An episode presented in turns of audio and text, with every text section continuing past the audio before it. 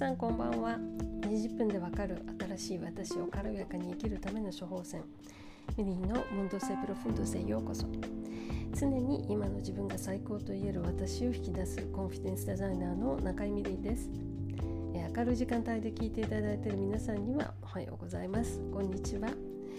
今回も当チャンネルに関心を持っていただきありがとうございます、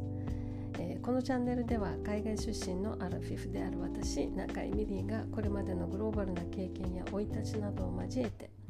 常に今の自分が最高と言える私でありたいをベースに美容恋愛結婚仕事友情論や生き方女としての在り方などについてのお話を、えー、毎週20分前後で軽やかにお届けしていきます。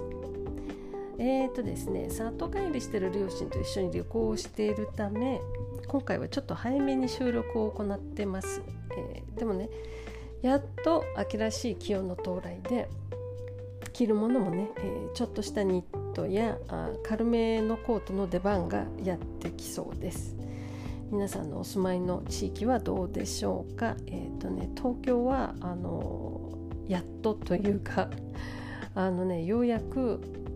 最低気温が1桁になりそうです。1桁って結構ねあのひんやりしてて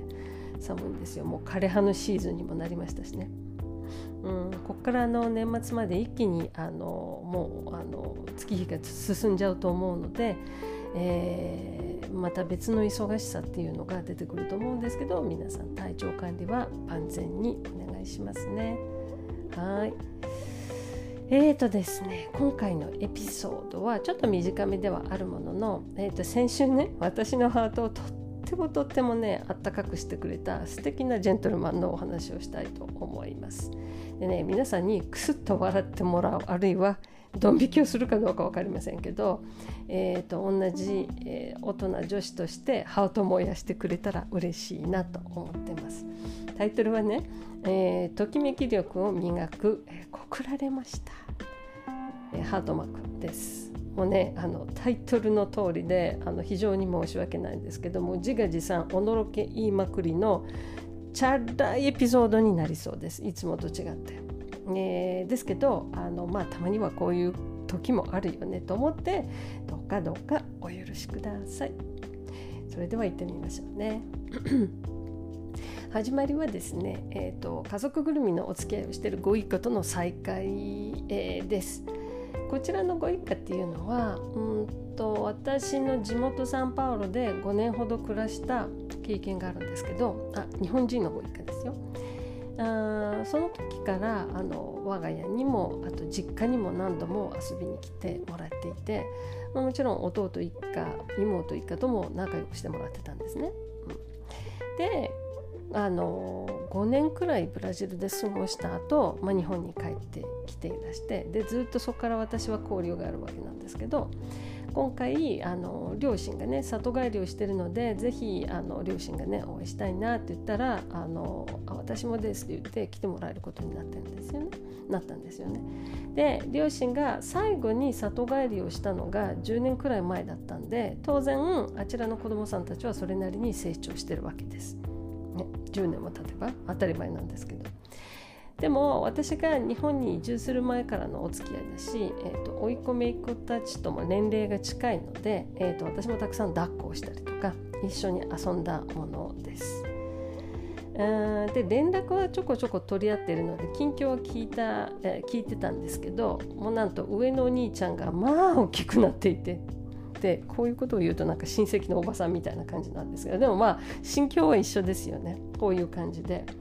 最後に会った時はねまだ小学校の低学年で声変わりももちろんしていずでとってもね聞き分けのいいね可愛い男の子だったんですけど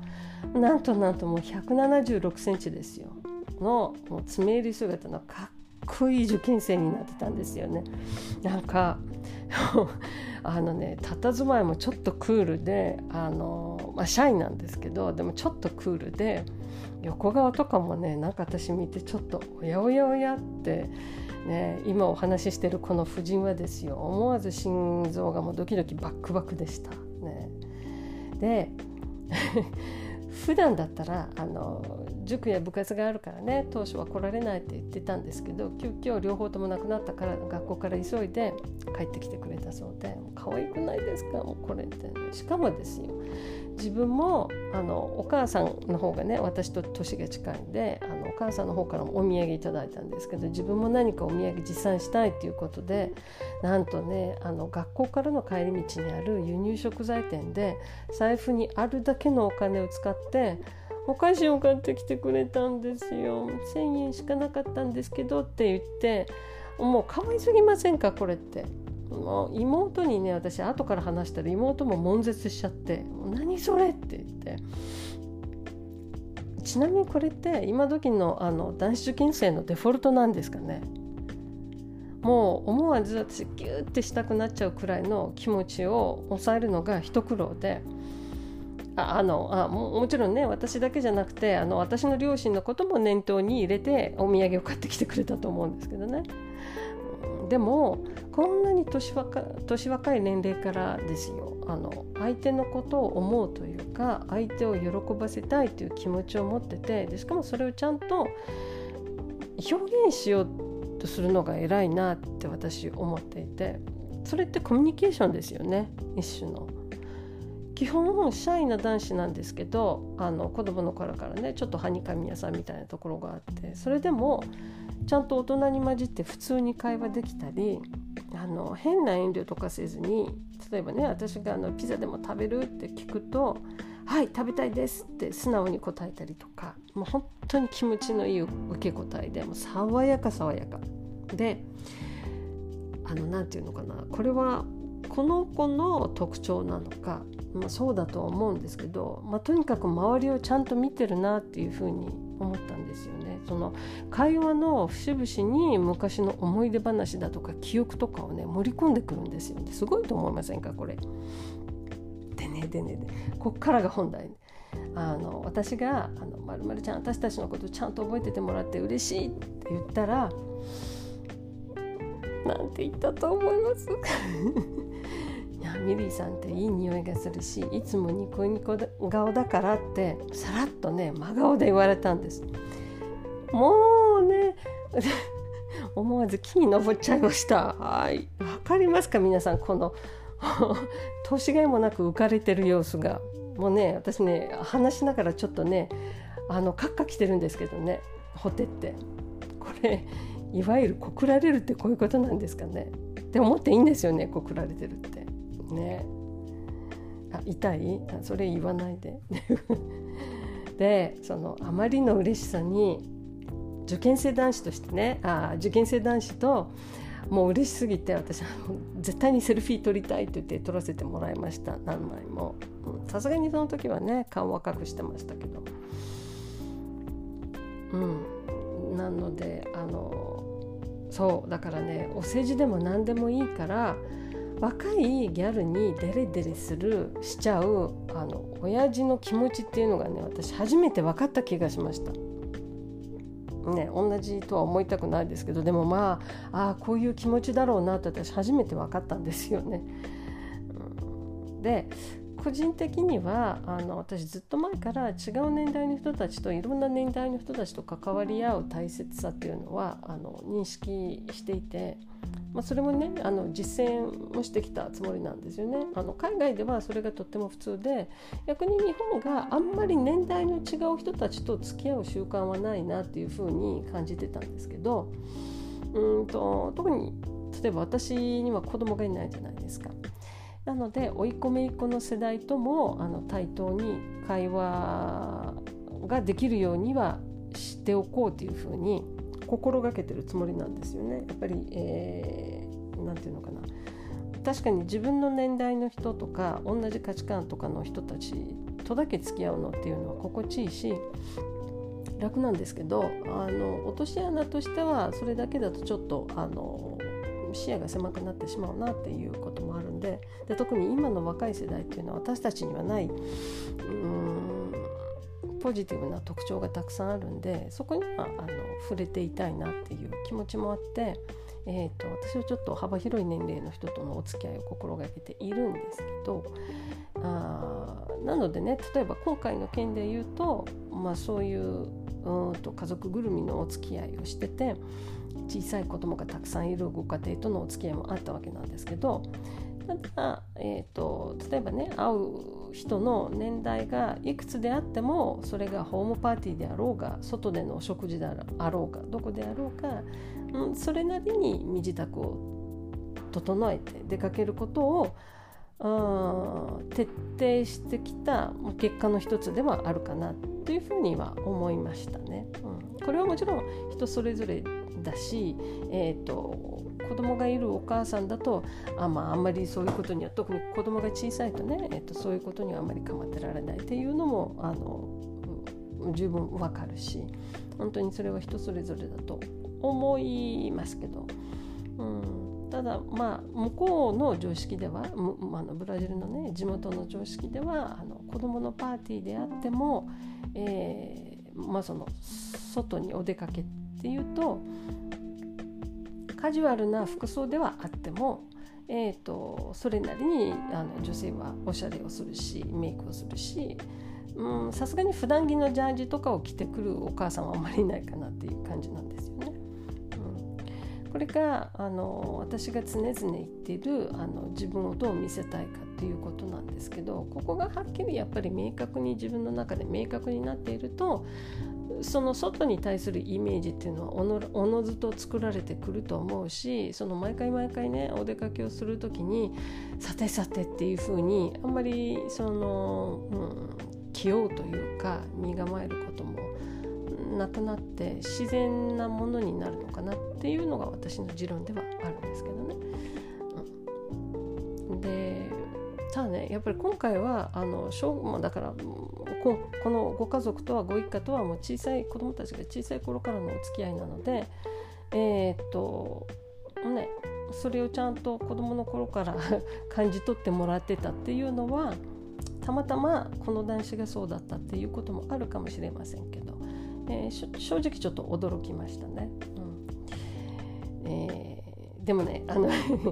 勢いは持ってねだから来年の本番前あの受験のね本番前にはパワーを授けるねミリーお手製のプディングをお約束しちゃいましたしこうなったらね何でも何でもしてあげるみたいな感じであの受験が終わったらねお疲れ3回やろうねお疲れ3回のランチやろうねっていう予定も、えー、取り付けちゃいました。はいで何でもご馳走するから何食べたいっていうとここもまたね気持ちよくってえ本当ですか?」って言われて「本当だよ」って何でも好きなもの言ってくれって言ったら「じゃあパエリア食べたい」っていうのすごくないですか？ここもね。あであの誤解のないように言いますけどこの展開全て保護者と私の両親のあの前の話なのであの変な誤解のないようにお願いしますね。でこの人はね一体何が言いたいんだって思われる方もいらっしゃると思うんですけどあー要はあの人間ってまあそして女性っていうのはその誰からであれこういったね褒め言葉をもらうっていうのは絶大なパワーとときめきをもたらすんだなっていうのが今回私すごく痛感したことだったんですよね改めて。でこういったパワーとときめきっていうのは特にその人がちょっと落ちてる時とかちょっとお疲れ気味の時本当に心にしみるんだっていうことなんですよ。よくあの私も聞いてたんですけどあの働きながらね子育てをしてるママたちがちょっともう疲れたっていう時にあの子供が何気なくそのお手伝いをしてくれたり「ママ大丈夫?」って言ってくれたりあの優し優しい言葉をかけてくれるともう疲れが吹っ飛ぶみたいなものすごいパワーをもらえるっていうふうに言ってたんですけどあこういうことだなっていうふうに私は思ったんですよね。本当にしみるんですよ。うん、あの最後に残るその最初は舞い上がるんですけど最終的に残るっていうのがすっごくその心があったかくなるあのそういう経験皆さんもあると思いますけどね思い出していただければ。えー、そうで私はそのお世辞抜きでねその誰であっても目の前の人の素敵なところとか尊敬する部分とかあこれはすごいなと思う部分は私できるよできるだけ口にするようにしてるんですね。これはもううん私が20代の頃からのあの習慣というかそれは私がそうしようというふうに決めてその訓練をしてきたことなんですけどそれをすることが特別その褒めてるんだっていうあの認識って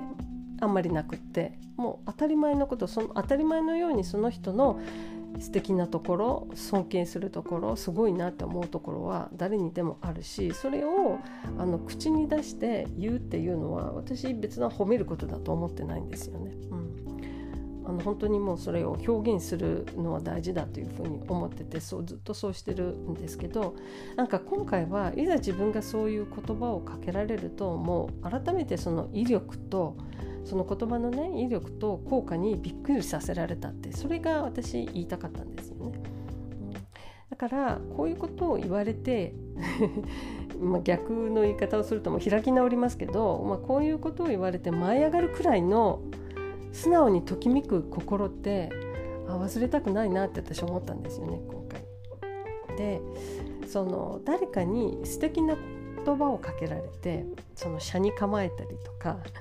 変にひねくれることなくそれを素直に受け取って自分の力として蓄えさせてもらう、ね、心をそのピュアにオープンにしておくって大切だなっていうふうに感じたんですよね。まあ、これこそときめき力よねって思いました。うん、でもうそれって最終的にあの自分を大切にすることにつながると思いませんかね。その常日頃できる限り自分の内面と外見を磨くことでシンクロさせておくことで周りからの優しさを受け取れる状態にしておく。うんね、あこの人は自分を大切にしてる人だなって感じられる人物に感じさせる人物に他者っていうのは引き寄せられるんじゃないかなって思ってます。うん、なぜかというとその自分を大切にしてる人っていうのは自分と関わる人をあの絶対に雑に扱ったりはしないんですよ。うんえー、そういうことをしみじみその受験生のね10代男子からの言葉に、えーと、いろいろ感じさせられたあ考えさせられた、えー、夫人でしたが というわけでね今回はもう浮かれまくりの私今ドン引きされた方もいらっしゃると思います。本当に申し訳ありません。けどたまにはこういう私もお許しください。ということでね皆さんは年下の異性に告られたことってありますか？あるいはえー、過去に過去にね告られた中で特別思い出に残ってるエピソードはありますでしょうか？もしよろしければ